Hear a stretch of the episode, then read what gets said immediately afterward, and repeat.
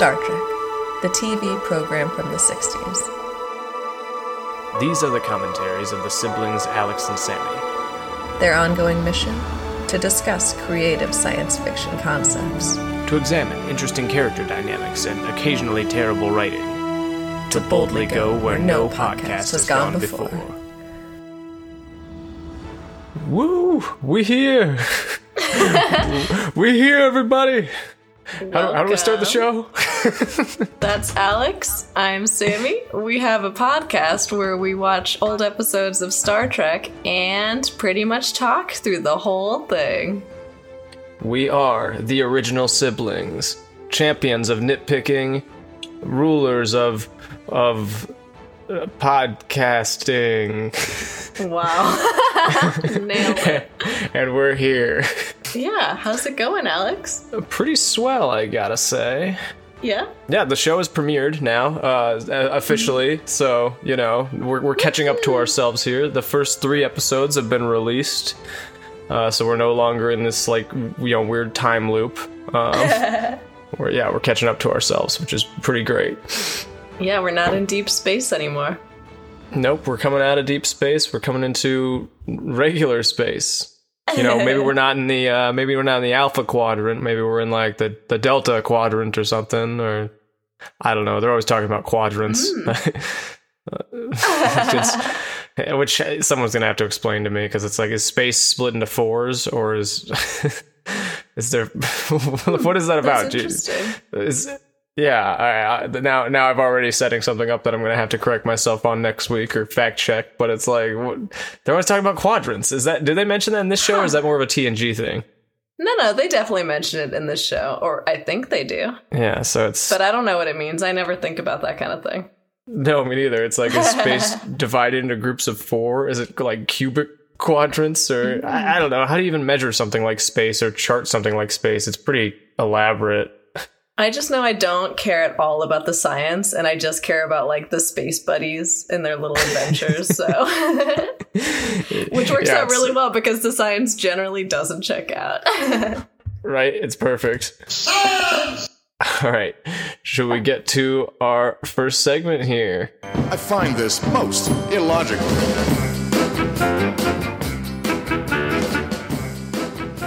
This is Highly Illogical, a segment where we correct all the incorrect things we said last week. Or, or just fact check them, I guess. Sometimes we're not entirely incorrect, but, you know, we, we clarify at very least. And yeah, that's Alex what we're is definitely for. wrong more frequently than me, but like who's counting? Completely true. That's so true. It's, it's insane. I'm probably wrong like three times more than you at least. And you probably you say a lot more facts than I do too. So it's even like it's a bad balance. What can you do? Also, not Um, to pile on your flaws, but I definitely asked you how you are, and you didn't ask me how I am, which is so rude. I mean, you seem like you're all right. all right, cool. Wait, let's go back for it. How are you now? How are you? You know what? You don't care, so you're never gonna know. You caught me. I don't care. I'm sure you're all right. uh, so, Yeah, I'm chilling. uh, so let's see. Last last episode, um, during the naked time, we we gave a guess as to the height of Majel Barrett, uh, wife of Gene Roddenberry, who plays Nurse Chapel, and later Lwaxana Troi. Uh, and we thought she was pretty tall. I've always thought she was tall. Watching her Yeah, on a TNG, also. lady. Yeah, like I'm pretty sure she's taller than Patrick Stewart. At least I would have thought. Um, Definitely. maybe she's just always wearing heels when she's Lwaxana. And she's also um, just got such a presence. Right? Because anyway, what I'm getting to is we guessed that she was at least six feet tall. She's actually only five nine. But that's still pretty tall for a lady. It's tall for a lady, but it's not as tall as I thought she was. Like yeah, that's true. But also, Shatner's a shorty. Yeah, and and then and then Nimoy is very tall. You know, you get a, a combination because then once you get to TNG too, you got like uh Frakes and Dorn are both like at least six feet tall. Also, They're- I I think I think uh Riker's like six foot four or something. Yeah, he's Um, huge. Yeah, so that's how he can step on step over all those chairs all the time. Oh, and that's how he gets all the ladies.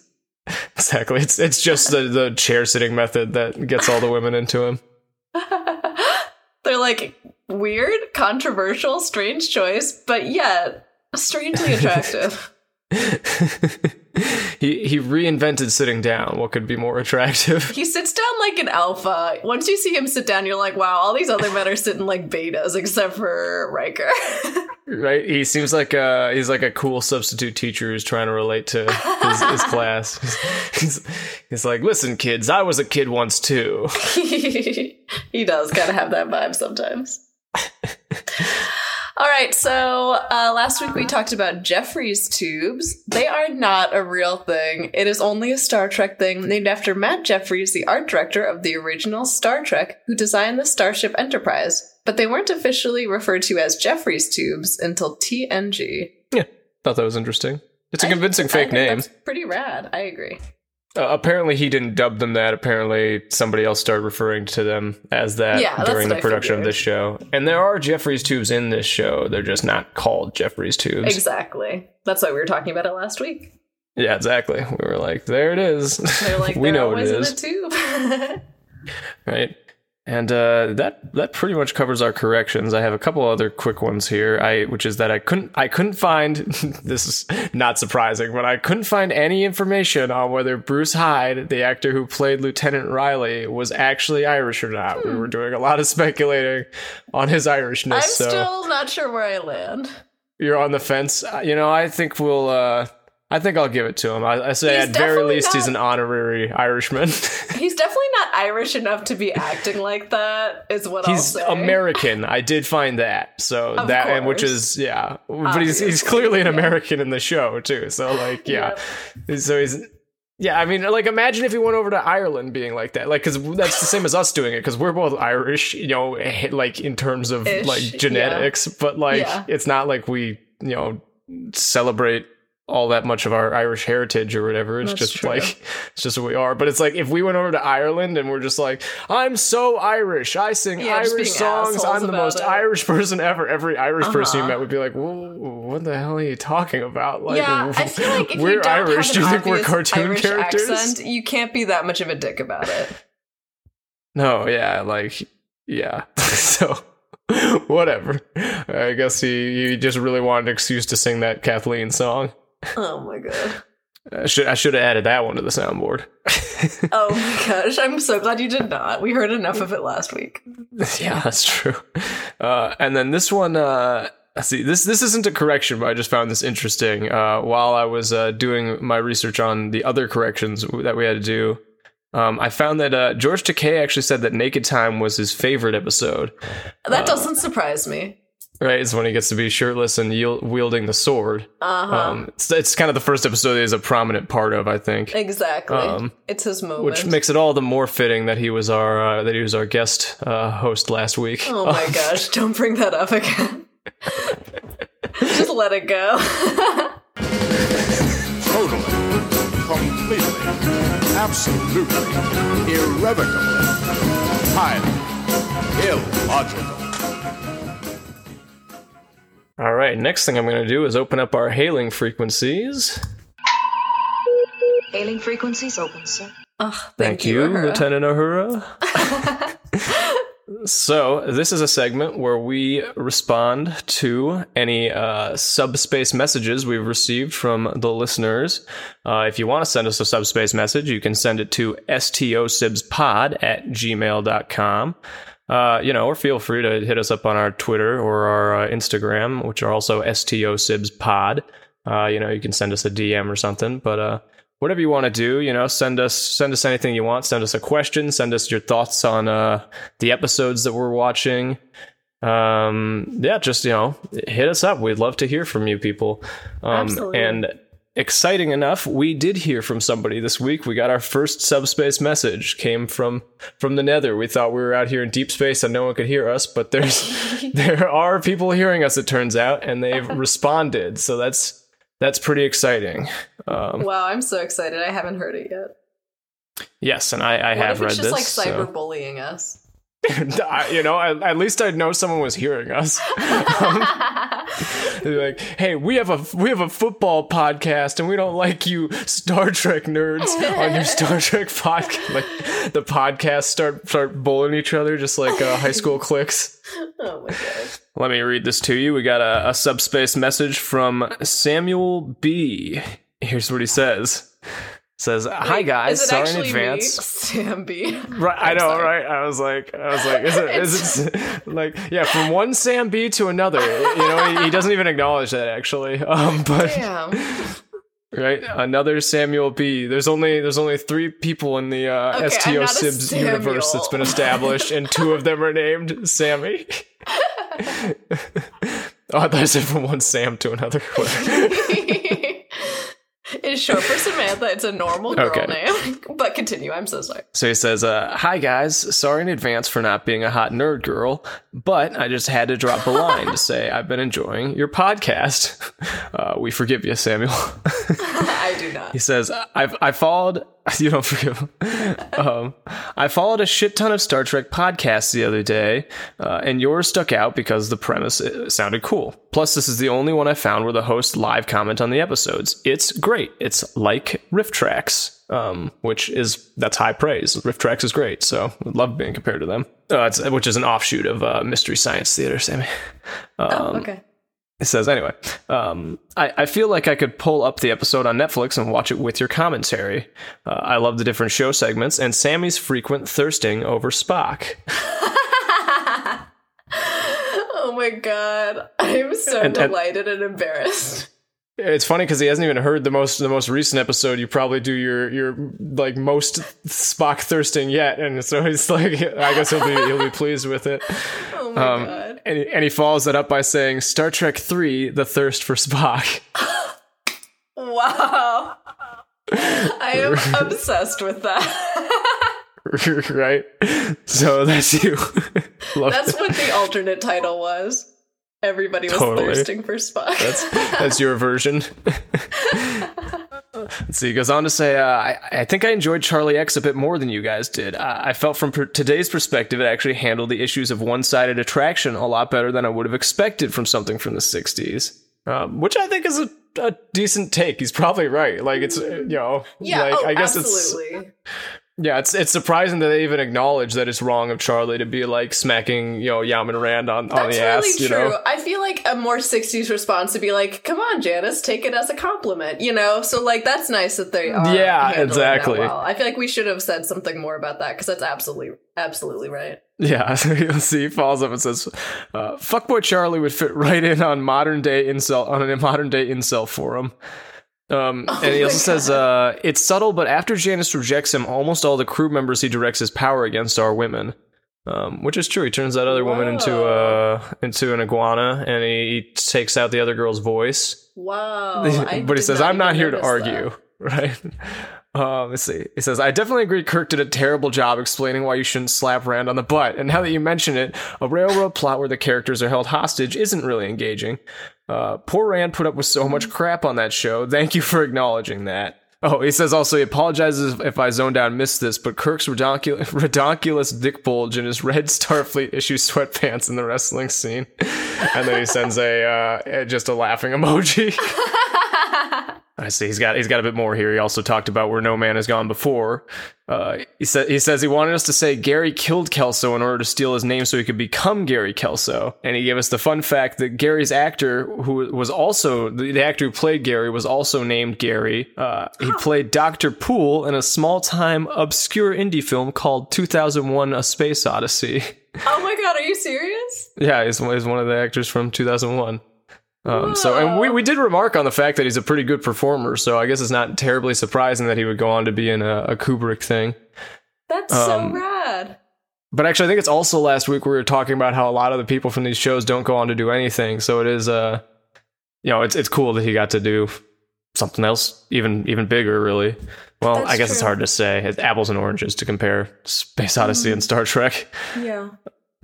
Uh, he says, I love that you noticed the general uselessness of Smith, or whatever her name is, uh, the, the, the Enterprise Bridge Crew's designated handholder.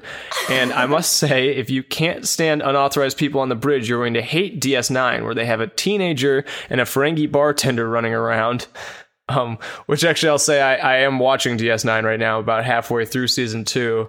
And uh, I don't mind. I don't mind Quark. It is weird that he does just seem to walk onto the bridge as it is. I like the character a lot, though. I think a lot of people have mixed feelings about him. Um, and you know, Jake's Jake is the captain's son. So plus, t- you know, TNG as far as teenagers being on the bridge, we got Wesley is not only on the bridge, but he's a he's a like a bridge. You know, a crew member, like, which, you know, But that I, was I the mean, whole process of him getting there, you know? Yeah, and also that's you know everybody's remarked on like how absurd it is that Wesley would be on the bridge. So it's like I I won't dig into it, but it's it is absurd. Um, let's see. He says, or, or or Voyager, where Neelix is randomly popping by to bring them cheese and crackers or show off his feet pics. Which I have not seen any Voyagers, so I I don't know who Neelix is, but that sounds uh that sounds like a lot. Uh, anyway, finishes up by saying, uh, I've rambled on far too long. Please keep up the awesome podcasting and live long and prosper, Samuel B. And then he had one last follow up. He said, P.S. Is it just me or was Spock yelling all his lines at the beginning of Where No Man Has Gone Before? Why did he do that? It was weird to me. Um, which we did we did kind of comment on actually that Spock there I think in those early episodes especially they were still kind of figuring out firstly like as, as you said hasn't been established.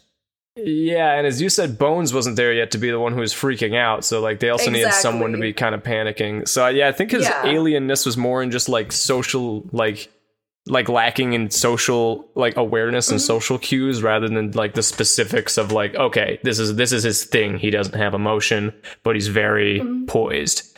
Um and. Yeah, once very they intelligent, realize like you know. the role that like each of the like trio has to like inhabit, it just gets so much better, you know. Totally. So, But but, yeah, I, I agree. Spock was shouting like a spaz for that first half of that episode, like, and and for most of the cage too, like, uh, which which you know we we don't have an episode for, but we did watch it together, and it's so we were we were also noticing that he acts like pretty bizarre in that. We'll have time to talk about it when the menagerie comes around. Yes, totally. We'll get our chance. Um, so that's the message. So, uh, Wow, Samuel yeah, B, one, thank you. One Sam B to another. right. Thank you. I love Yeah. I love the engagement and thank you for listening. That makes me so so happy. Yes, thank you so much for not only listening, but then taking the time to, to write out an email and send it to Yeah, us. it's That's such a uh, thoughtful response. I love it. hmm yep. That that really makes uh that really you know makes uh makes our makes our week or whatever. This was uh, definitely a, a highlight. delighted. so yes, we love it. Everyone else, follow Samuel B's example. And uh, you know, send send us uh, nice messages on your on your thoughts and stuff, and uh, Yes, we'll read them on the show just like this. Exactly. So, shall we move on? Yeah, let's do it. I'm excited for this one. Totally. I believe you have a question for me. I do. Alex, are you ready to guess the plot? The name of the episode is The Enemy Within. So I know that hmm. like we've said every time, we're still catching up to the ones that you've like already seen. But had you not seen this episode before, what do you think you would guess The Enemy Within would be about? I think I would have guessed it was something like there was a spy on the crew. I think is my first instinct when I hear that name, like that there's somebody within uh, the crew who's like Uh-huh. maybe a, uh, a a foreign agent or whatever. We haven't established Klingons or Romulans yet, but like you know Uh-huh. maybe uh like a and actually I feel like a Klingon would have a bit of trouble uh, blending in with the with the uh, original Enterprise crew. Um, You know, he'd probably stand out like a sore thumb, but you know, just an alien of some sort trying to kind of sneak aboard the crew and sabotage them and uh, and ultimately bring the Enterprise to its demise. That's that's what I would have guessed when I saw this title. You wouldn't guess that within each of us is an enemy that's like horny and evil and rapey, just dying to get out and harass the nearest woman. Just waiting for the transporter to to screw up so that he can uh, hop out and assault everyone in sight with absolutely zero self control.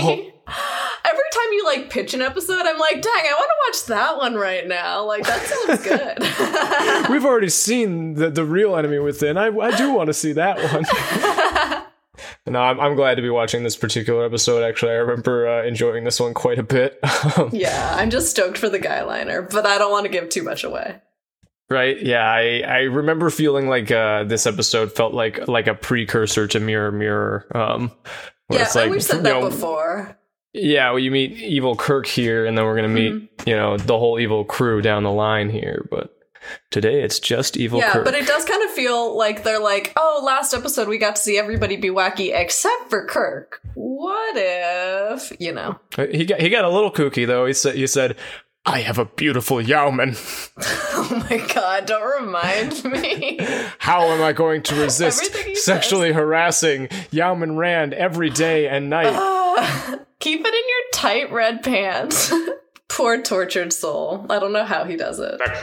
He's, he's really got some incredible self control, which, uh, yeah, we'll get even. We're gonna get into even more in this episode. And whoop, whoop, dee, whoop. One more shout out I gotta give uh, before we kick into the show here. Uh, which is Anthony Sabatino, uh, my good friend, has provided us all the music for this show that you guys get to hear, including the uh, the opening theme and the guess the plot segment theme, and this current little diddly that you're hearing playing uh, under me right now, uh, all by uh, my good friend Anthony Sabatino. He's a composer. He's very talented, and I just wanted to throw him a shout out, and also shout out. Uh, he has a new. Um, he has an app that he's made called Tabletop Tunes, which is all like music for board games. Um, it's like you know for like if you're especially if you're playing like D and D or something, it's perfect. But just board games in general, uh, you know, it's like you always want to be listening to something, but you don't want to like have to like DJ that much. And this this app kind of takes uh you know solves that problem for you. Uh, it's even got cool stuff like you know I, I know I'm doing like an ad for him right now. I'm not like paid to do this. I just think it's actually cool, and I think listeners might think this is cool. So I'm telling you about it. Um, but it's, it's even got like if you go into like a boss fight, there's like an intensity slider, and so you can have it be like you know if it's like a small boss, you can have it like low intensity. You can kind of crank it up as it gets more intense, and it brings in more like instruments and more like you know violins and crashing cymbals and stuff. And I think it's really neat. Um, so just had to throw one out to Anthony there. He's a, a great uh, close friend of mine for a long time here. So uh, check out his app or or don't. You know. now for our back to our own show here. And now for our feature presentation.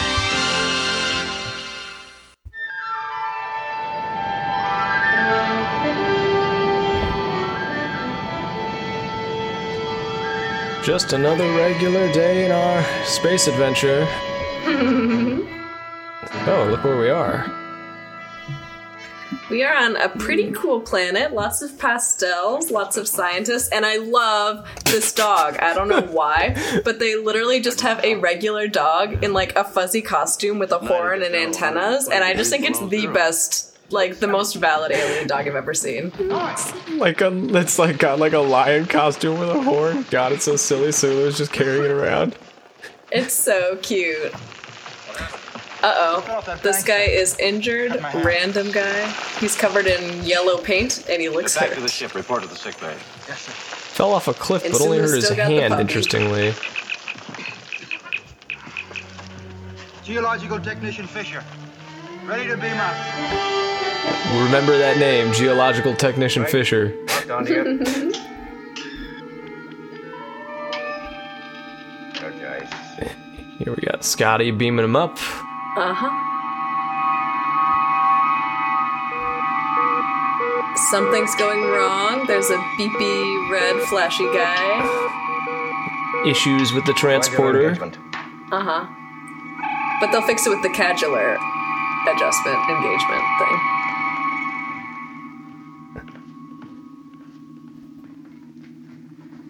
What happened? I took a flop. What took a Some kind of yellow war. He's as confused as we are. Why is it so yellow? It looks like you're covered in mustard. It's because he took a flop. Like a burnout. Took a flop into a mustard pit. We've all done it. Don't worry, guys. Sulu's on it. Kirk, ready to Oh, beam up. not Sulu. Scotty's on it. Scotty. Just one moment, Captain. I'm I'm having major errors with the transporter. Let me just beam up the most important person on the ship now. Get a synchronic meter so we can double check. Uh huh, for real. But uh, Scotty's uh, assistant doesn't look as judgmental as his last assistant, who was kind of like Yeah, he looks like a nice guy. scoffing at him over his shoulder in the other episode. All right, and Kirk Here is we go, beaming aboard, but I think something might go wrong. There's some difficulty happening with the transporter. Uh huh. Scotty's looking nervous. Oh, we got him. Everything's fine. Or is it? Uh oh. Kirk looks a little funky.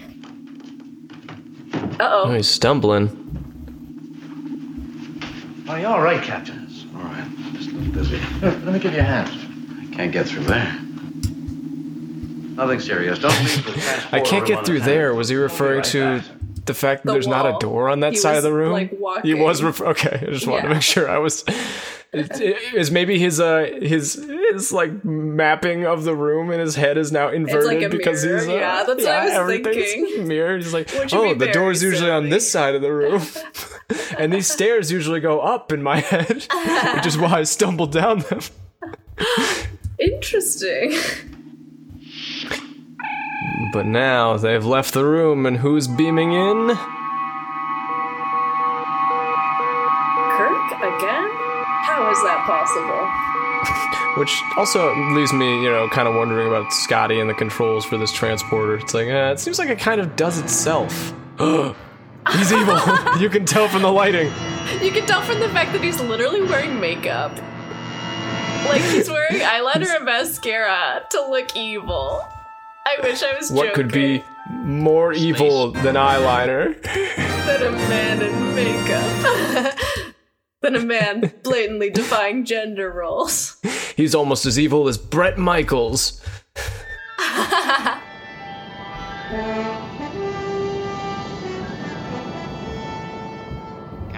log, stardate 1672.1.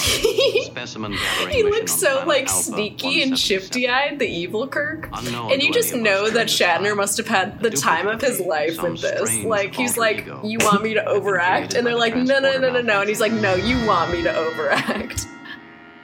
right? He's like stopping just shy of like, w- you know, wiggling his fingers yeah, around, like, wiggling fingers. like basically so is now. Actually, okay, I spoke a little too soon. And he's like stroking Yes. the transporter to allude to the fact that he's like creepy sensual. You all right, sir? He's making that Clockwork Orange face we were talking about with Charlie. Yeah, the Hannibal Lecter face. Yep. what could be more evil than not speaking ever? He's got a creepy little smirk. Oh my god. I'm sure they just Like- wanted to make it as obvious as possible that one was evil and one was good. And so, like, the evil one is just so silly. He's like sneaking around and looking all evil and sinister. Right, well, they could have done that a lot easier by having him just walk on and do something like evil or crazy immediately, rather than have him just walk on and act like a like a weirdo, just like I'm I'm No, slinking around the room. yeah, it's, it's pretty great. I love Evil Kirk. like a weird, creepy guy. How my engines look too.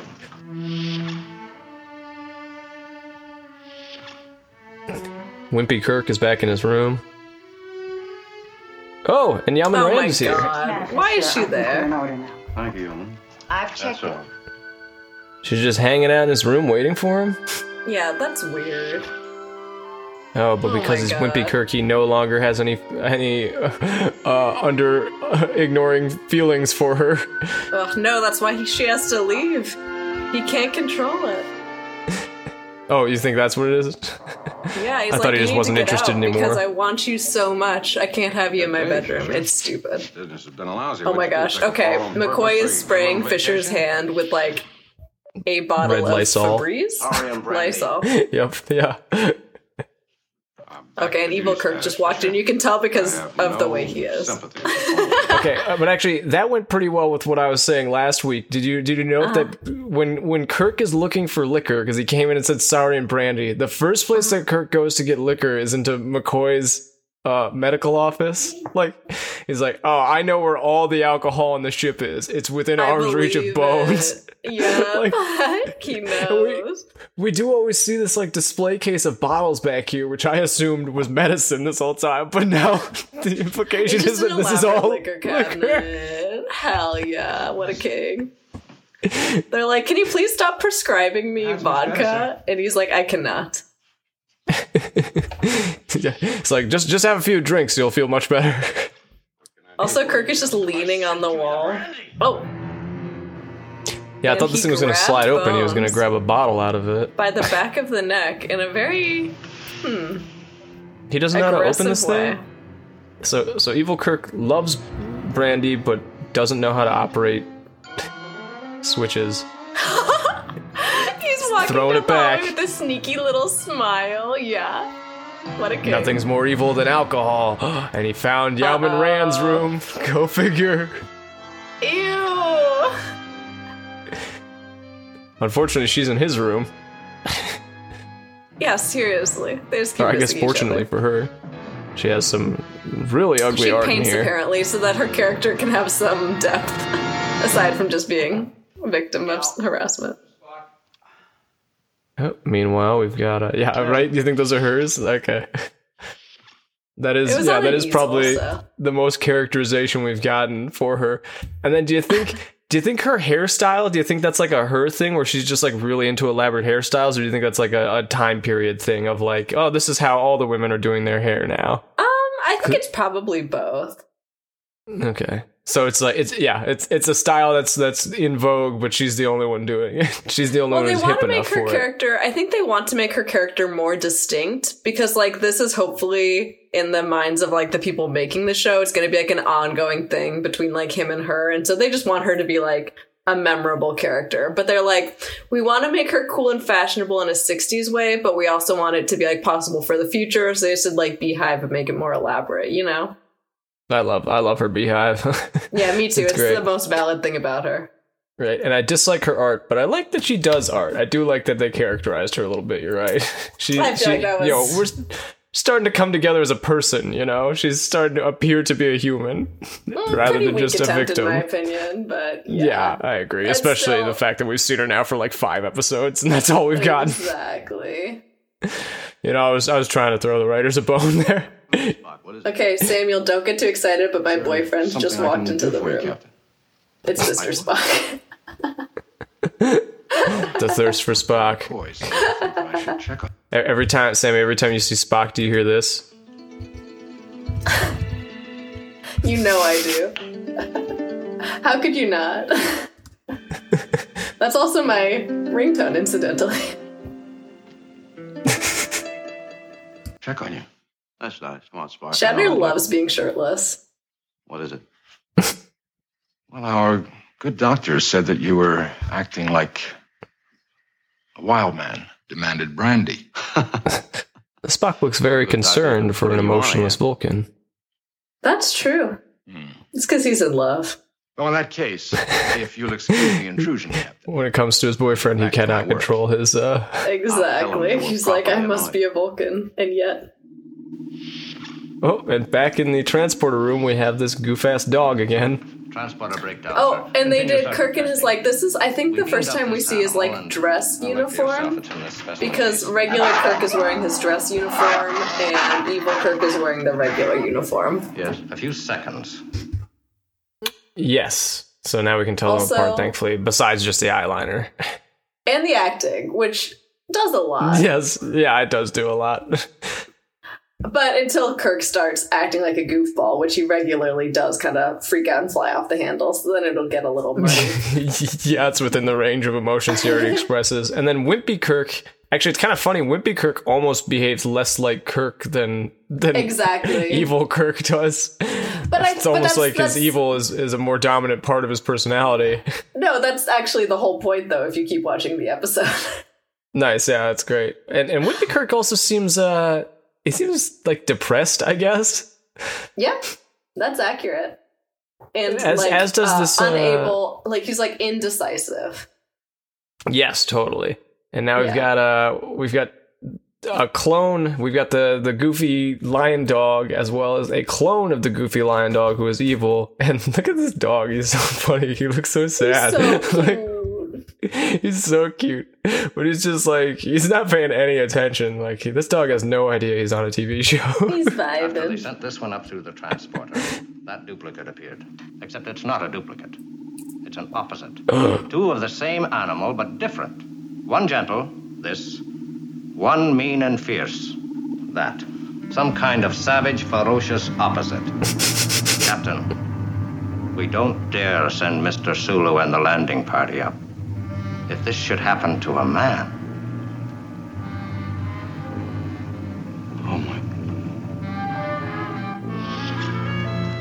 Here comes Oh, Yeoman here we Rand. have Janice. Oh, in her room.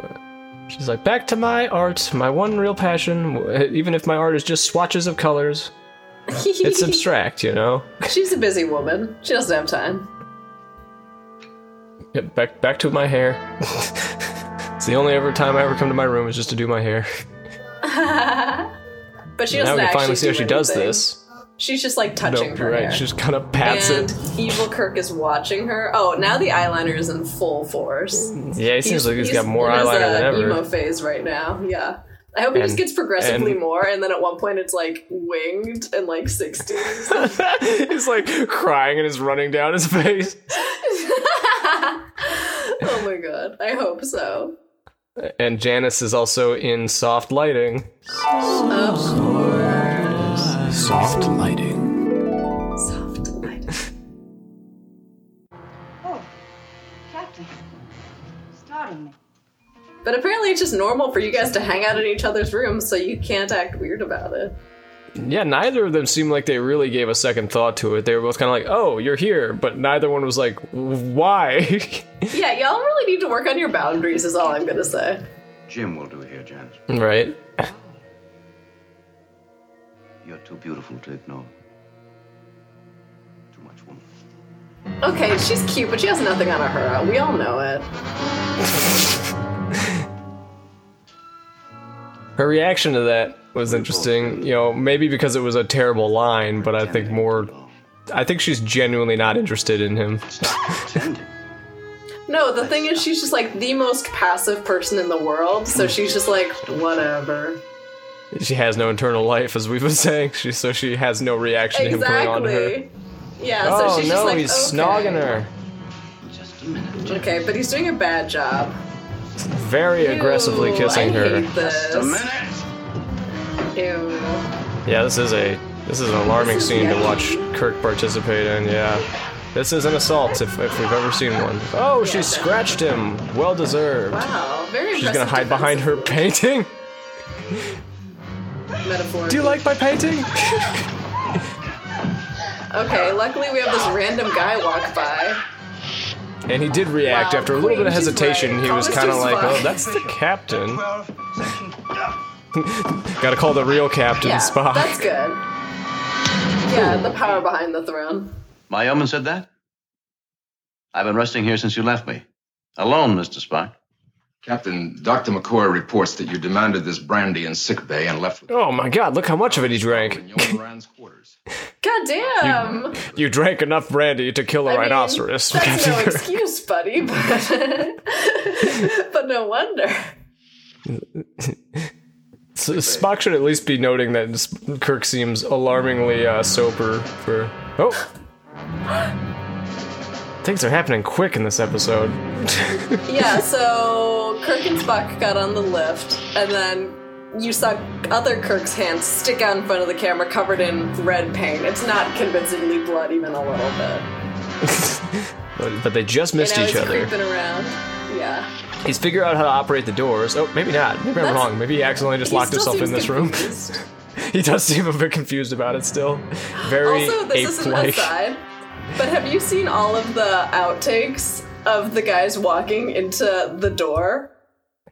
Yes. Oh my god, it's it's so I am funny obsessed where they just with don't that get him because over they in have to time. walk. They have to walk with confidence, you know, because they're like, "This is a futuristic ship. Of course, the door's gonna open," but it doesn't always, and it's just so yeah, funny like as it though happens. it's going to open. They have like their arms at their side and they just smack their face against it.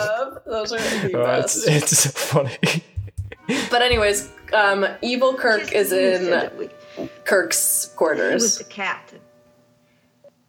And, and he could order me.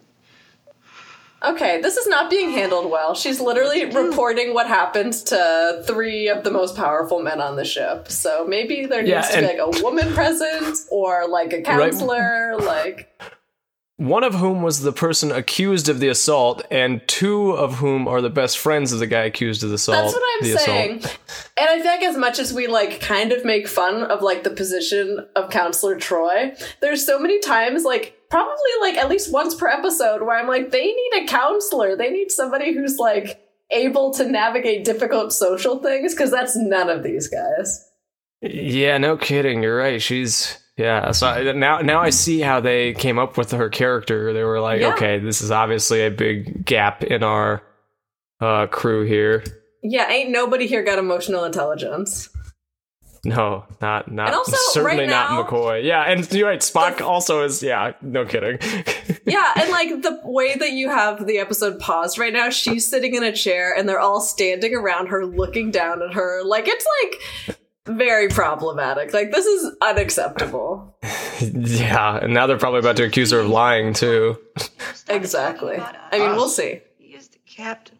Also, her makeup is way more messed up than it would be from just like him like kissing her and throwing her around a little bit. I'm just saying. I had to fight It's like very fucked up. Yes, yeah, totally. Yeoman, She looks like a clown, but look at me. She's blaming herself. Interestingly, Are there any scratches? like like there was anything she could have done to stop him in that moment. also her eyelashes are freaking huge right now. They're like at least twice the size that they I normally are. Maybe. She's wearing like three pairs of fake In eyelashes. my room. She's got fake eyelashes on her fake eyelashes. Yeah. Fisher saw you too. Fishes. If it All right, hadn't how are we gonna handle this, boys? He's got to go to the news and tell them that she's a liar. I don't want to get Oh you my into God. trouble. I wouldn't have even mentioned it.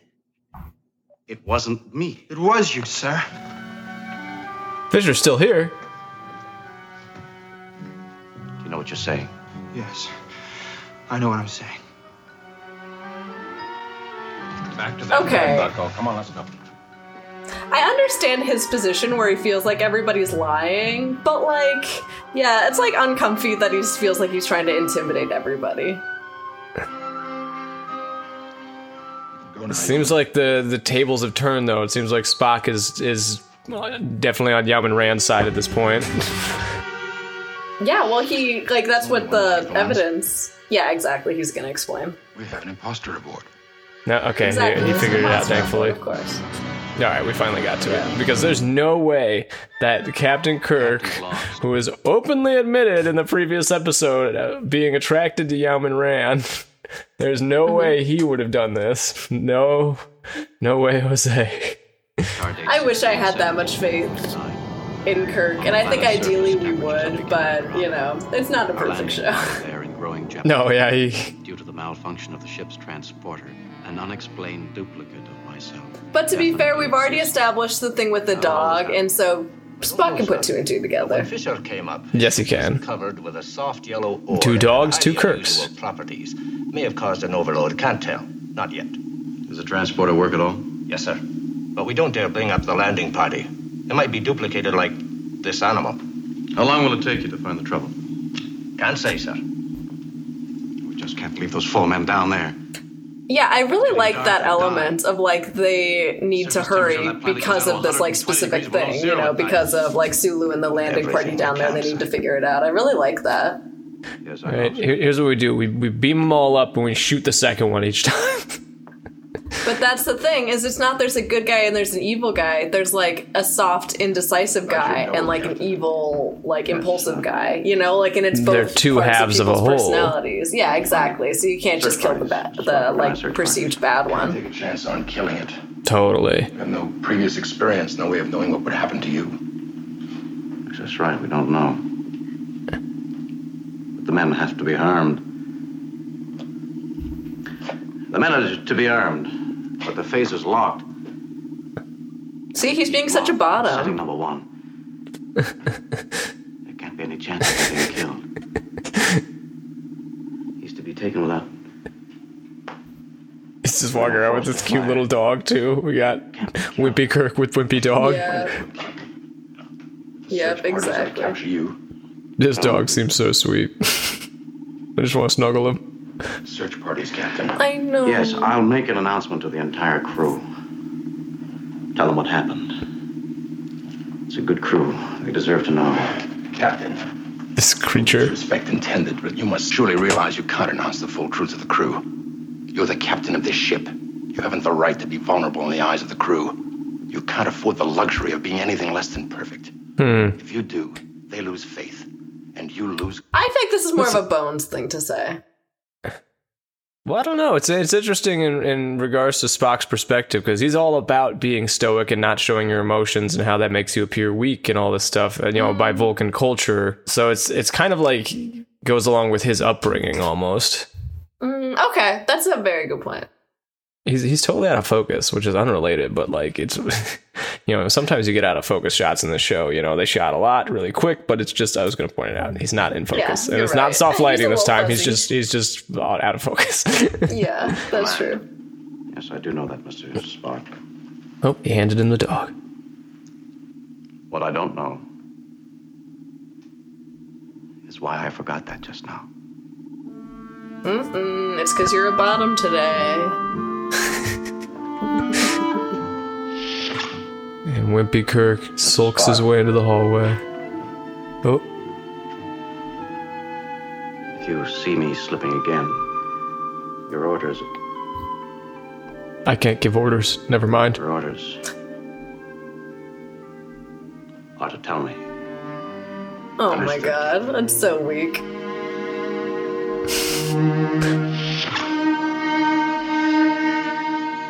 Uh oh, Spock is looking worried while holding the dog.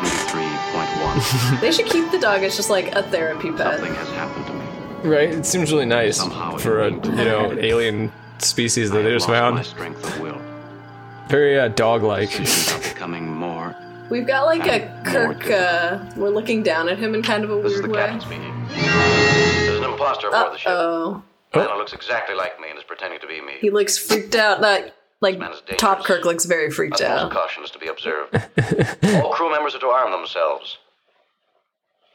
The imposter may be identified by scratches on his face. Repeat. and excessive amounts of eyeliner. Scratches on his face. And wearing way too much makeup. Section chief. Yeah. He's going through Nemo Personnel phase. to the search. All Find search emo Kirk. Report to Mr. Spock for assignment. It's okay. He can just use more makeup to cover up the scratches, right? Stunning force at a long Yeah, he's clearly pretty uh, handy with it. Got to go back to Yeoman Yeah, Rand's room. She's clearly got you know got a s- large stock of it. Stunning force. the imposter is not to be injured. Use minimum force. Repeat. I'm the imposter is not to be injured.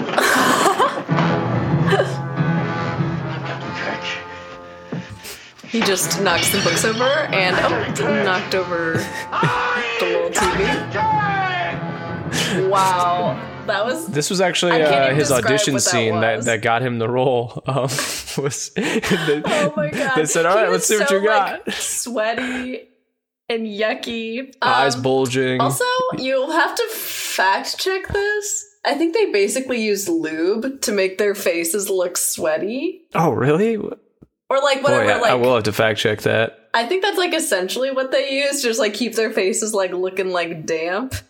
But I Oh don't God. know. You'll have to you'll have to check that one. But yeah, his I face hope is you're sweaty. right. That's pretty funny. He's like very puffy, like puffier than usual.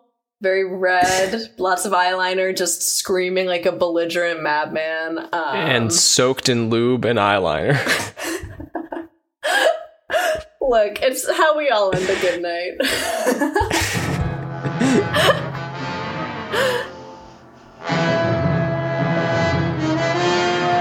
He's got to go unscratch his face.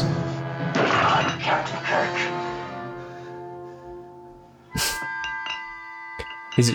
he- oh yeah, he does. He already has makeup on hand. Would you look at that? I knew it. Why? I knew that he was all about the makeup. You can't put on that much makeup while you're that sweaty. I don't wear makeup, and even I know that.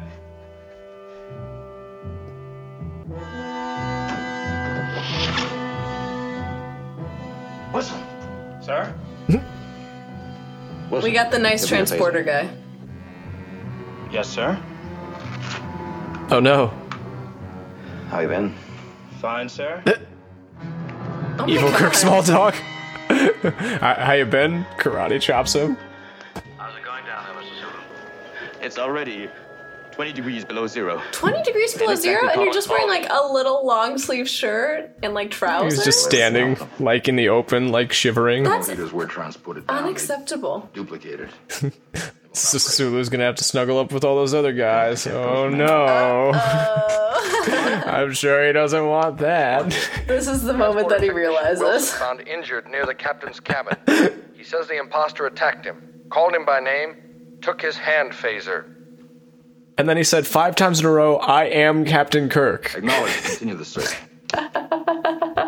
well, screamed, didn't say. But how? Apparently, this double, however different in temperament, has your knowledge of the ship, its crew, its devices. This being the case, perhaps we can outguess him by determining his next move. Knowing how the ship is laid out, where would you go to elude a mass search? I'd hide under my bed. Spock is the only one who has any brain levels. cells on this show. The engineering deck. And I think he's He's got them all. I think he's wasting his time uh, bouncing ideas off of Wimpy Kirk, though. I think he should find someone better to uh, be corresponding with. Hmm. But they're besties. Set and locked They're right. It's die. true. Yeah, even when Kirk is a wuss, Spock still likes him. Yeah.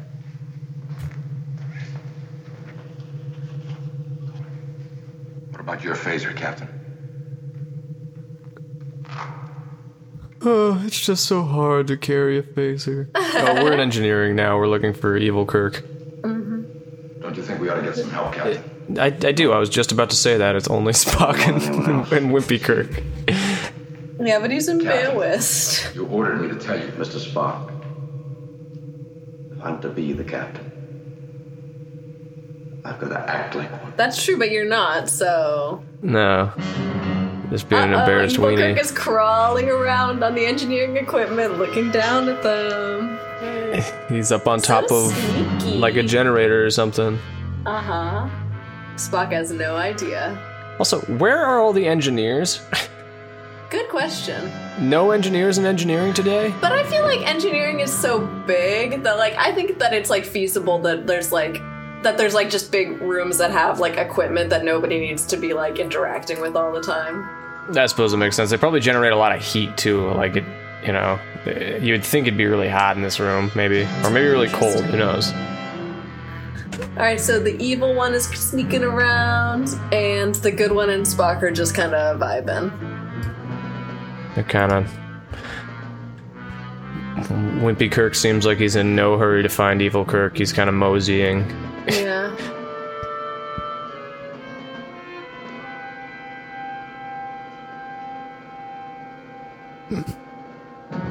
Uh Uh oh. He's on the other side of that triangle. Why did they put so many things in the show that are like really hard to describe? It's That's a true, glass part of the triangle.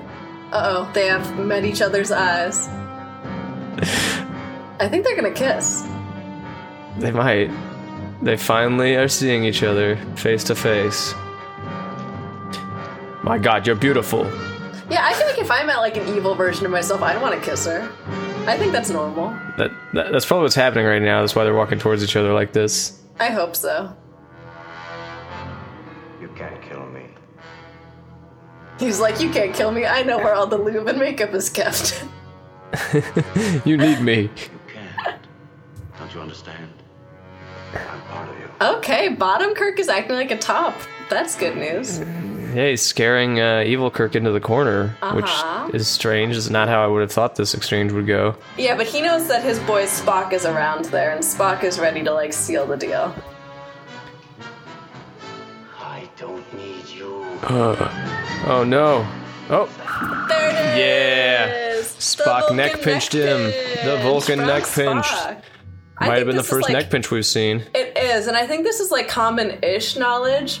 Is that originally it was supposed to be like Spock like karate chopped him, But then uh, Leonard Nimoy, being the king he is, is like, no, like Spock comes from like a culture that's much more advanced. They have other ways of settling disputes aside from violence, and so he came up with this idea that like Vulcans would have like intimate knowledge of anatomy so that they would be like able to just like pinch a spot and like the way like nerves or whatever that it would just like cause somebody to collapse and so like that was all from what i remember that was like all leonard Nimoy's That was spot idea. on. Yeah. Yep. Yeah. That's I've I've also read that, and it is good thinking. Leonard Nimoy. He he really contributed a lot to this show. he absolutely did everybody contributed a lot to this show. like show beyond just his performance, because I like obviously he's you know performing. Um, Absolutely.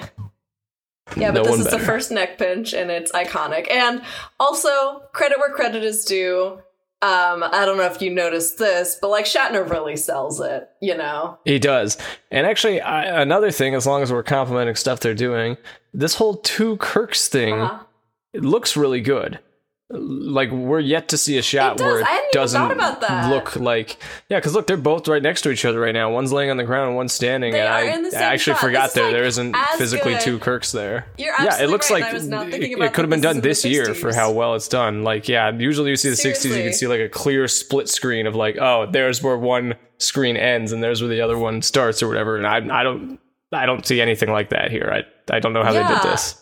I was thinking about for like friends how like Phoebe has like her evil sister and like there is like you can like and that was in like the 90s and 2000s and you can still kind of you're like okay like you said like split screen kind of thing.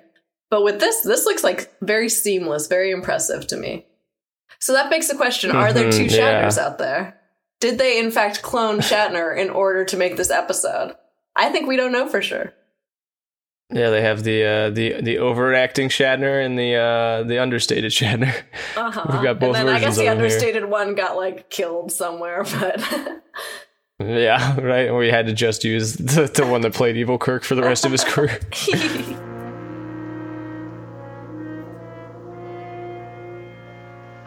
Oh, actually, I take it back. I'm going back to that shot. Look at this. okay. This is kind of interesting. Look at his knees. Dead, dead Evil Kirk's knees. He's got Oh. Yeah, like a was a second pair of knees. I thought it was a shadow too, but I think it's like an effect thing. It still looks It pretty good. like- I maybe like the stunt double or something. yeah, like, his they, like, in one shot his knees were slightly off or something. Yeah, I don't totally know, but I I think we're seeing either. some kind of effect issue there. Yeah, Anyway, continuing on.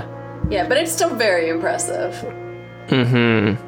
I never would have noticed Regained that. consciousness. Okay, and now we got Spock Spock and I don't think I dare give him a tranquilizer in a kind. in medical and Good I Kirk. think we're better bind him. Yes. Yes, all right. I noticed uh, Bones has somehow already managed to procure another bottle of Saurian Brandy to put in that uh, cabinet.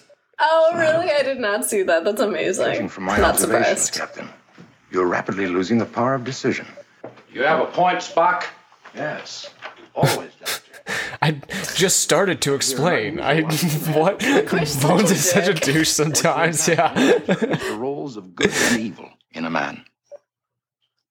His negative side, which you call hostility, lust, violence. But mostly lust. Gluttony, sloth, Which Earth people pride. compassion, love, tenderness.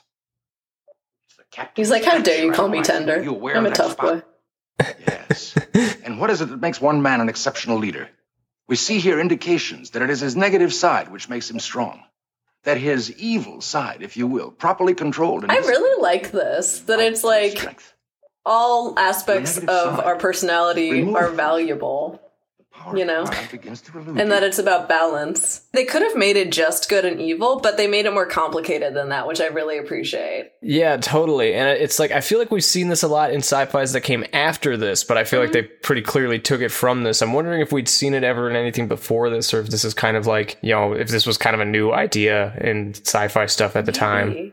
I feel like both Um, of us like have mostly seen things that come after this. I feel like we're like Star Trek Yeah, must be the first thing to do that, which can't Star always Trek be true, but it's invented definitely true everything. sometimes. Star Trek actually It is. invented the sci-fi genre. Right, it's hard to know because it was so revolutionary, but it's also Star like, Trek yeah, you know, they were doing, space travel and flip phones.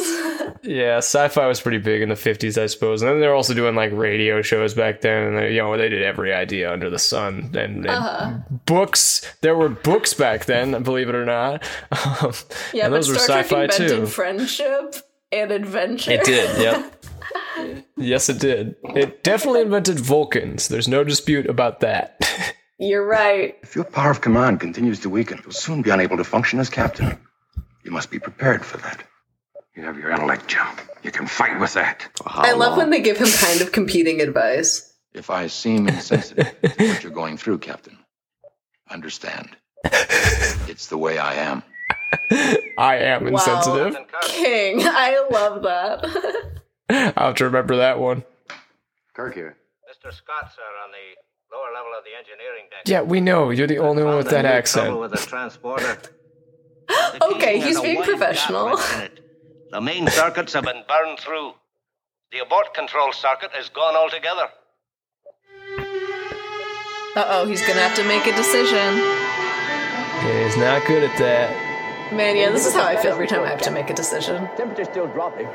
Oh, they're finally all snuggling up under one of those, uh, one of those big big uh, rainbow, those big rainbow tarps that you have in gym class that everyone holds Oh, onto. yeah, like the parachute kind of thing. parachute, thank you. Yeah, it's, it's a big. They're all Sulu and all his buddies They're all snuggled up oh, under a they're so parachute. cute. Oh, poor cold little guys. Do you think you might be able to find a long rope somewhere and lower us down a pot of hot coffee? Uh, also, this is probably kind of obvious, but they haven't established the existence of the shuttlecraft yet, or else this episode would have been a lot easier. Yeah, I was just thinking of how like really essential something like that Uh-huh. is. You know, it's it's crazy they didn't have something like that for this. Yeah, well, because you could not rely solely on a transporter. That would be so unsafe, as we're seeing here. No, because it's. I think at this point in Star Trek universe is somewhat new technology too. How bad is it? What do you mean? Repair it in less than a Like, like within the context of the show, I think the Mm-hmm. transporter's only even been invented in the last like you know 30, 50 years or something. I oh, don't think yeah, it's I think like. that's correct. Yeah, because I, everything's yeah, I don't think it's like a. Yeah, exactly. Yeah, Um, you're right. I was I was gonna say they, they probably could beam him down some coffee, couldn't they? Beam him down like one cup of good coffee and one cup of evil coffee. like you don't think They they, could swing that? Just I- one's really bitter and one's like way too sweet. You have to like mix them together. That's, in fact, that's how they come up with the idea of how to get Kirk back to his normal self. They're like, "Sir, when we mix the coffee together, it's back to regular good coffee." it's been a week. Oh, it's gonna take a week to repair everything. Uh, at which point Sulu will be long frozen. 73.5. Transporter still inoperable. My negative self is under restraint in sickbay. My own indecisiveness growing. My force of will steadily weakening. On the planet, condition critical. Surface temperature is 75 degrees below zero. Still dropping. Wow. No, no, no. Would these That guys be dead? Once again, I don't know, but it seems like they would not be faring as well as They're they using are. their phasers to heat up the rocks, though, which is a smart, smart move. and gathering around the hot rocks. I think we ought to give room service another call. that coffee's taking too long.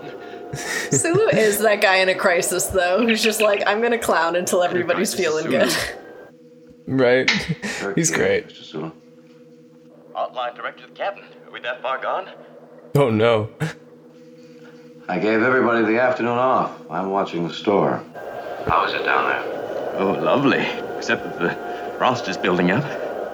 Wait, he gave everybody the afternoon off? Is he? Is that a joke? No, I it's think it a was a joke. joke. Okay, cool. Yeah, he was making a joke. I was very alarmed for a sec. Good Kirk is the one with the sense of humor. I guess so. Skiing season opens down here. A lot of jokes in this scene. It's a spark, Mr. We'll have to hold on a little longer. I, I put everyone back on this afternoon. I'm sorry about Kirk. per your training program, Mr. Spock.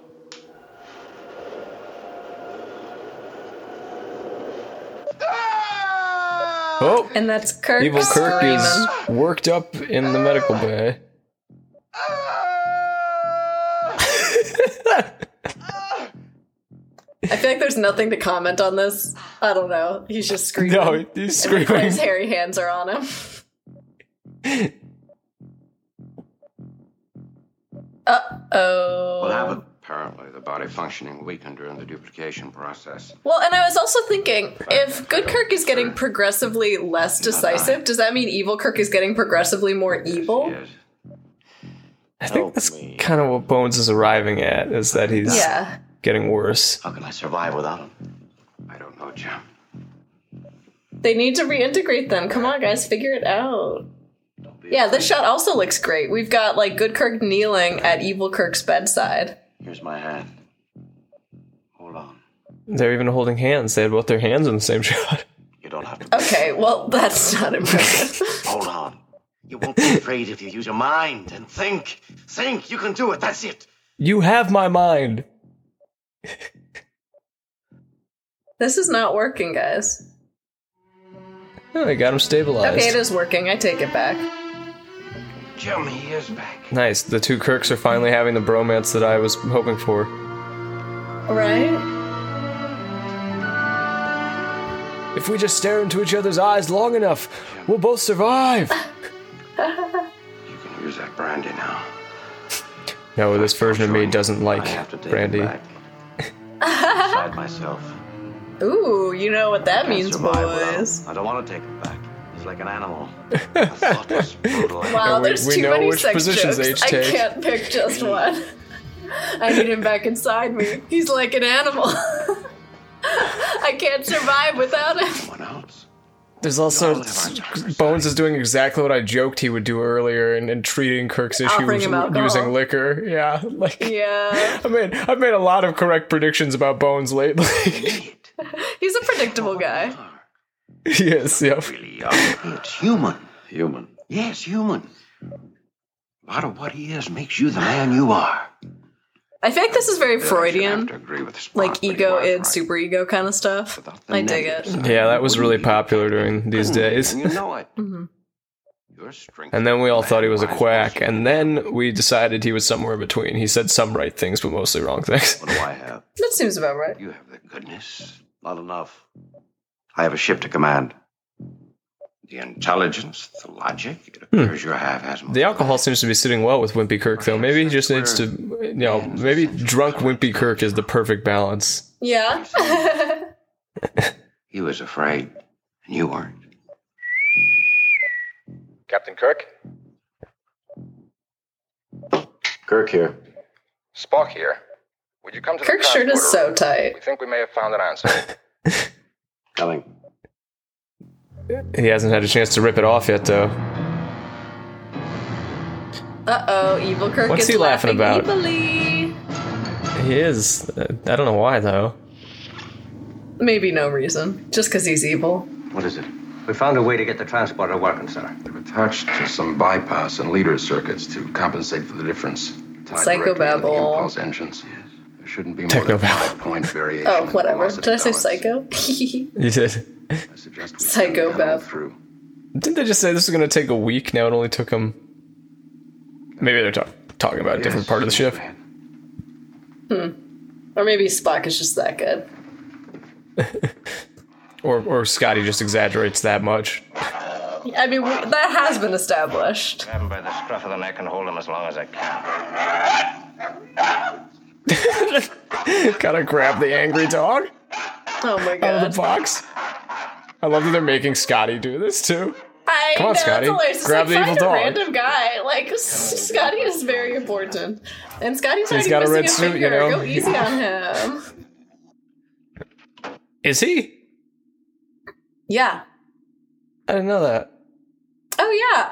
Um and he was he's a war veteran. I think maybe World War Two. But you can verify. That lines up timeline wise.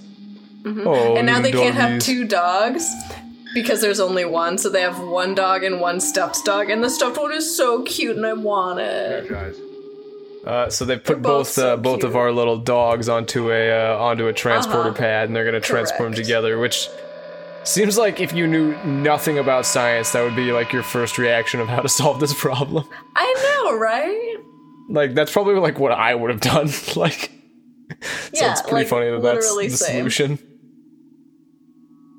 It looks like you So just you have just to gotta- hug your other self, Kirk, and stand Yep. on this transporter pad. Just hold him real tight. Here comes Bones. hmm Let's see, they're bringing the dog back.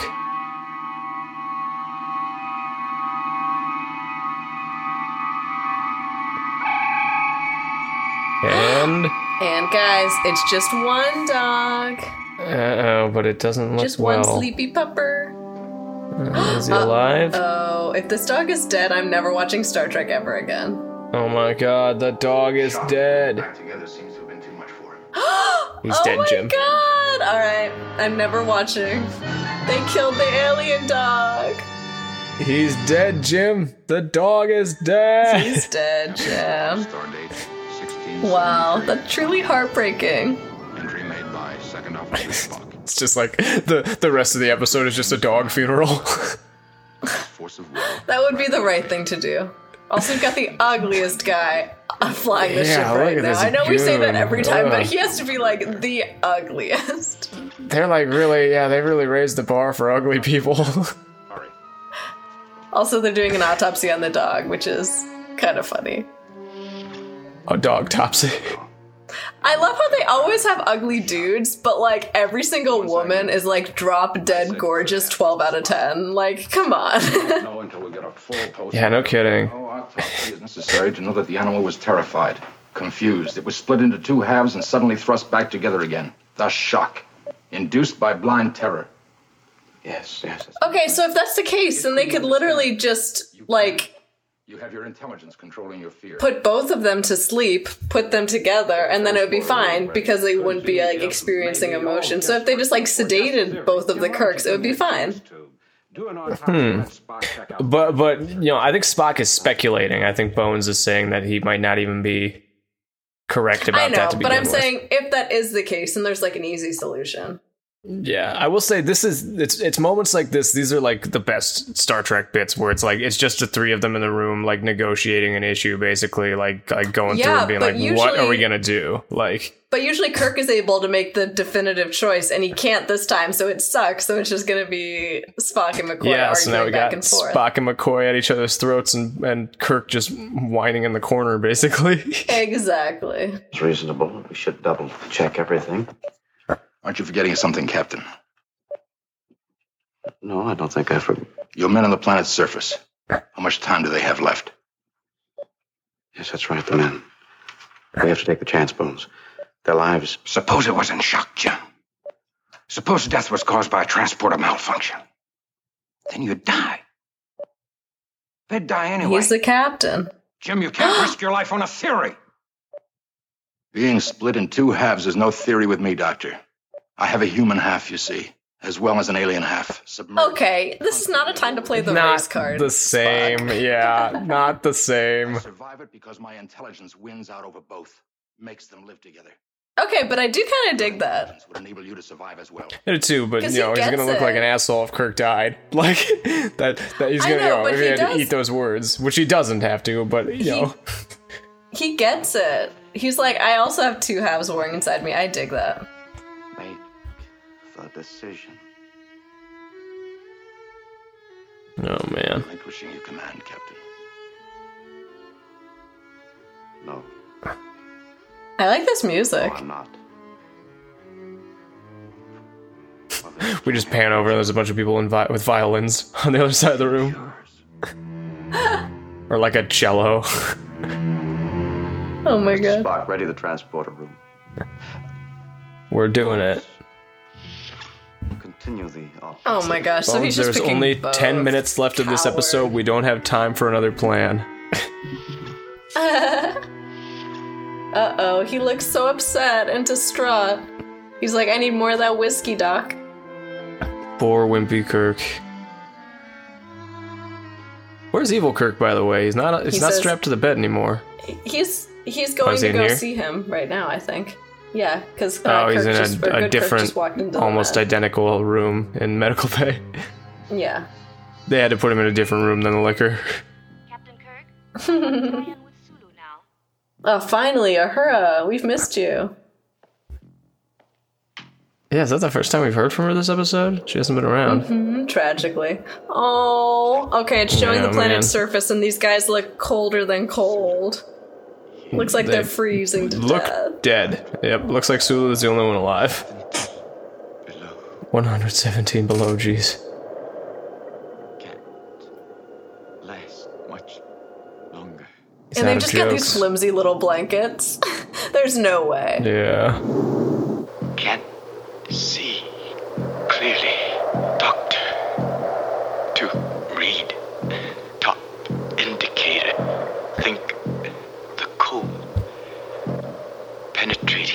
Seems like this issue of the uh, transporter splitting people in two is almost like dwarfed by this problem of freezing to death. Like, like shouldn't we just bring these guys up and risk them all splitting in two at this point because they're gonna freeze to death one way or the other? Like, it seems like that would be because we can maybe put them back together. We think. Yes, because we have to solve the problem anyways and put the captain back together. So we might as well find a solution to the problem and then just do it four times or whatever.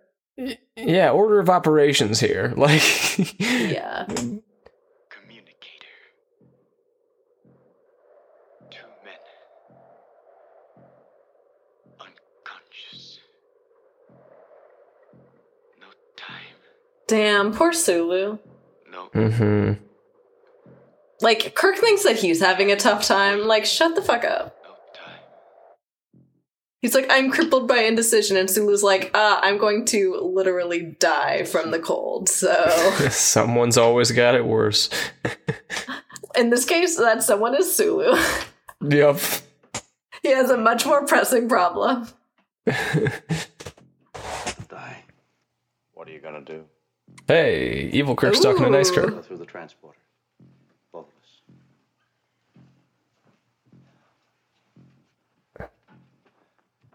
He's untying He's him. That seems like a bad him. idea.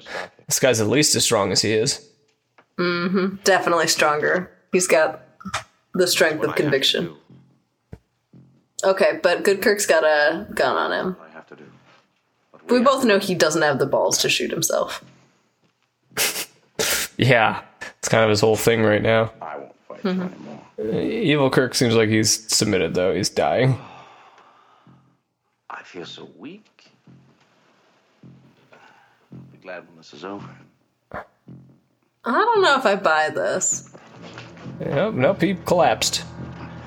I don't know. I think it's a trick. Are they having Yeah. a fighting hug? See, oh, Evil it was Kirk's a got him trick. pinned up against the wall. I fell I for know it. Evil Oh, he he He's he open palmed his chin. He's like, I love being feral. I do not want to stop.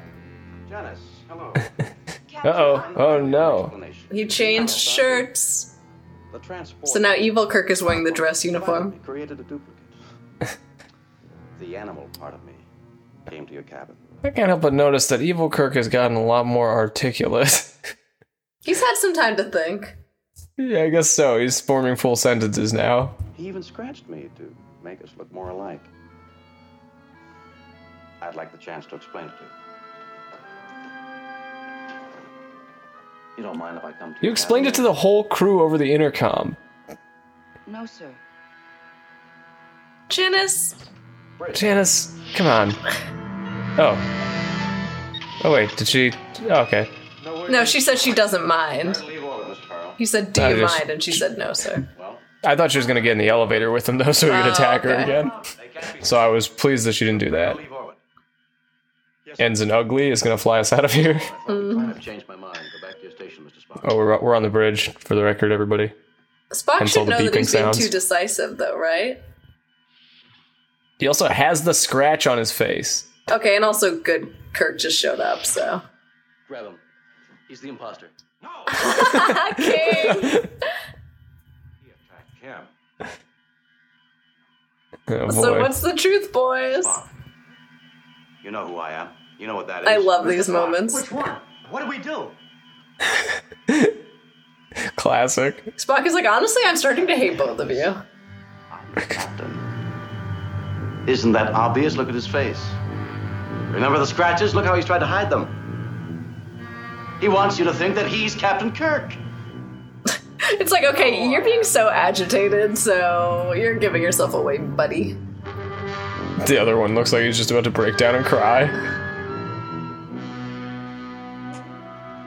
But also, to be fair, there's no real Kirk and no imposter. We've established that. But we do have one who's like slightly more in control of himself. Yeah, Grab him, he'll destroy the ship.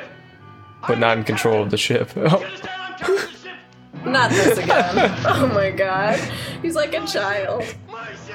he's very persuasive. He, he threw one of the ensigns on the ground. Not the one I would have preferred, but oh, wow, that guy liner. he's got more than ever now. It's laid on thick. And mascara to go with it, I believe. Maybe it's quite a lot of makeup I don't want to. and a lot of lube. Don't make me. Oh, He grabbed evil Good Kirk Kirk's did it. Gun he, and and threw he it threw away. it. Please. He's like, I love being a madman. You will. Both of us. I want to live. And now and they're he's finally holding hugging it out. Oh, All right, this better work. here we We go. got They're two finally doing Kirks. the hugging each other on the transporter maneuver. Who do you think is the stunt double who's just being held If to this doesn't Shatner? Right. Understood, Captain. I'd say it's probably his his regular stunt double, except Yeah. that I don't think Shatner Yeah, uses a that's too stunt double in this expensive. show. Well, why yeah, would and you also need like to? we've seen a lot of his his stunts. Yeah, They they're are goofy. not impressive. he was fighting someone in that other scene though. So he's just holding this guy. Oh, he's petting He's him a kind of rubbing his thumb. back. Yeah. Oh, So Aw. cute. Well, now his hands are in totally different positions with that cut. It's okay, buddy. I mean, I guess I can't point out every continuity error in the show, but that was that one was Yeah, that'd be noticeable. exhausting. yeah, I'm sure they're constant. I'm sure there are fans who could who could tell us. yes. All right, we just beamed him away. Let's bring him back. Hopefully, it's just one guy. And hopefully he's not dead. They beam him back and he's just the dead dog again. Oh my god. not even Kirk. Also, shouldn't Scotty be here? Like, Yeah, right now, like Spock is operating the transporter uh huh. with Bones' supervision. Bones probably doesn't know the first thing about the transporter. He definitely does not. Seems like he's not even that good of a doctor. yeah, I said it. a lot of people you. dying on his operating table. I'm noticing. Oh, he's back. We got And he's one just one Kirk, guy. one Jimbo. Another Say five come through the transporter after him. It's like this is my silly side. This is my flirty side. This is the side of me that only farts. Right away, Captain. Oh, he's decisive. We All got right, the guys it looks back. like everybody survived. Nobody's looking too good, but Exposure, frostbite. But I think they'll make it. he seems so unworried. He's like, they'll probably survive. Yeah, and also not operating on them. Like, shouldn't he be in medbay going in there and like helping them? he's got nurses for that. He's too busy. He's just watching them the roll captain. by. Right, go to the transporter. It doesn't seem like he has a big medical staff. Uh, We've only seen him and Chapel so far. That's true. I guess he's just negligent. yeah. He's a little too drunk, he forgot. Too much sorry and brandy. Kirk's back on the bridge. You, Mr. Spock. From both of us. Shall I pass that on to the crew, sir? Just Yum and Rand. Where he belongs. Let's forget him.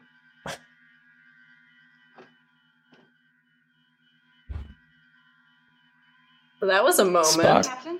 Yeah, he was smiling. Oh, Oh God. Tell god. me what happened. Oh. Who he really was.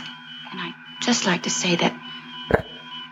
Well, sir, what I'd like That soft lighting. Thank you, Yeoman. Oh my god. Thank you, Yeoman. Let, let her speak. What was she gonna say? I don't know. I don't want to know. The uh, imposter had some interesting qualities. Wouldn't say? He's like, you Okay, wanted to fuck the Spock. imposter, right? Just admit it. He's like, it's okay, Yeoman, me too. This is the captain speaking. Yeah, that was a little bit creepy as Spock too. Set in course correction. Helmsman, steady as she goes. he just likes to call her out. He's like, I Yeah, saw no that kidding. you liked my boy. He's like, I know you like being harassed. It's, this is like the sixth time in a row you've put up very little resistance. oh my god. What an episode. wow. That was a good one. That was a good one. Everybody's back where they belong. That's right. We got to meet Evil Kirk. You know, I'm almost bummed to see him go at the end of the day. He was very, uh, he's, his, the character is a lot of fun. Yeah, a little rapey. Um, as we yeah, that noticed. those scenes are less fun. Yeah. Just his performance is so fun. I think that the, right, just so his- over the top. Yeah, and he gets so to do emotive. the exact same thing again in the very last episode of the show, so get excited. That's right. When he's, uh, I won't get into it, but I have seen that episode. I I think he probably also shouts, I'm the captain. I'm the captain. Probably. Yeah, I'll have to, I'll have to add that one to the soundboard. I'm the captain. Oh my god. But we love recycling ideas in Star Trek. That's right. We still got Mirror Mirror to come. Uh-huh. And probably some more in between that we're not even thinking of. Yeah, I mean, yeah. So let's take it to warp speed. Warp drive, Mr. Scott. All right, what are you thinking? Let's see. I liked that one quite Mm-hmm. a lot. It's definitely a good one. Um, especially for what it is too, because it uh I don't know, it feels like it um you know, considering like the actual like scenes of it and what we're Mm-hmm. actually seeing, because it is again, it's another bottle episode. I guess not entirely, because we got the guys freezing on the Yeah, that's huge. on the surface. Yeah, it manages to be like m- you know much more interesting than the singular events happening in it. You know, just the whole e- exploration of the duality and, and all that stuff. And even with the character. Uh, who, at least at this point in the show, is a little bit superficial. Like you know, Kirk Kirk is not has not established himself to have a great deal of depth yet. I think, um, and ev- even in spite of that, I think this managed to in fact, this is kind of the most Kirk like personification we've gotten is exploring all these different traits of him, uh, which I thought was really of, interesting. I feel like every time that we try to like dive into like Kirk as a character, they're always like his one flaw being in love with his Yeoman. I'm like, shut the fuck up. That is not a flaw. Like, it's so boring at this point. Like, it's like Yeah, we're five he- episodes in. Can we give him more depth than that? Yeah, that he's just like creepy toward. I mean, at the end of the day, he's like no different than Charlie, really. Like you know, except that he he's like Charlie with more self control, basically. Uh huh. And like, yeah, because I feel like Spock has this whole interesting things where he where he's like of two worlds, you know, and like navigating a primarily human world when like he like identifies himself as primarily Vulcan, you know, and like McCoy has this whole thing where he's like, A functioning alcoholic who's also a doctor, the only doctor. no. Uh, like, oh, that's not what you were gonna say. his whole thing where he's just like a total like he's just like this prejudiced earth person who's like earth is better in every single way and yet here i am in space having to like deal with all these like space issues so i feel like everybody else is like slight like mccoy's is a little weak granted but everybody else is like slightly more interesting conflicts like internally whereas kirk's is just like so surface level Yeah, well, and he's also got, you know, he's in charge, so it's like he doesn't, um, you know, I mean, they've all got a sense of duty, I guess, and Mm-hmm. he's, you know, he's weighed by all these decisions he has to make and stuff. But yeah, he's, absolutely you're right, he's he's not necessarily more interesting than the situations he's put Well, in. And Um, later they get more they get more specific and get more into it where it's like he's like it's a much more interesting dynamic where like he's chosen duty over himself. He's chosen like this like solitary life over like being a family man. You know, like they get like so much more interesting with him as time goes on. So I'm just so tired that we're still stuck on the Yeoman thing when he is such an interesting character. Yeah, so it's yeah, I'm excited to get more into that. I'm excited for her to not be around anymore, frankly. Yeah, you know, it, it is kind of fun. She is kind of growing on me, but uh, but the stories that they write for her are not. Um, but like in terms of like her and her performing and stuff, I do like her. You know, I enjoy her Yeah. on screen and stuff. But I, yeah, they never write her to do anything interesting besides it's just be the most assaulted. sexist writing. Yeah, exactly. Yeah, and so it's like, it's a shame. She deserved better than that. I think. Yes, I think that's probably true. There's yeah, obviously there's there's a reason she had to go. Mhm. Uh, but we'll see. What I'm working up to here is uh, I think I'm going to give that one a warp seven, uh, which I think is the same thing I gave the salt monster episode. Yeah. And I think that's about right. I think I like this pretty much just as much as I like that episode. It's really fun. It's got some great mm-hmm. sci-fi stuff. It's not like one of the mm-hmm. greatest episodes, but it's definitely like a, a pretty solid episode. I feel like, and I was mm-hmm. entertained throughout. Okay. Yeah, I still feel like every time we watch an episode that you're like, this one was really good. I'm like, but in the grand scheme of all three seasons, like this is like definitely not great. To me, I Yeah, see, like I still haven't much- seen so much of the best stuff, so it's hard Exactly, for me to know. Like, uh, yeah, so you're working with what you have, but I know, like, I feel like I have Yeah. a better understanding of like the sliding scale and just like how it's going to keep getting better and better and better, you know. So I'm saving my like high warp ratings until we get into like the actual like really excellent episodes, which are definitely coming. totally. I'm just gonna have to give everything in season two either a nine or a ten.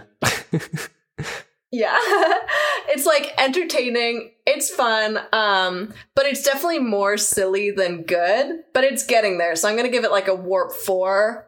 Like I feel like it's like a Okay, little yeah. below average, but like yeah, that's that's kind of my thought. I think that makes sense. Yeah, it's definitely uh, pretty silly. Um, Yeah. but uh, I don't know. I, I I gave it at least an extra one point just for that dog. That's so fair. Yeah. But they killed the dog, so no, I'm subtracting that extra 1 point. Oh, you're right. Oh, it loses points for the dead dog. Oh no. They made me fall in love with a cute space dog and then they killed it. It was like uh, it had a big rat tail. Yeah, it was so They- cute. It was like they should have put um, it back through the other way and seen if they could get two dogs again.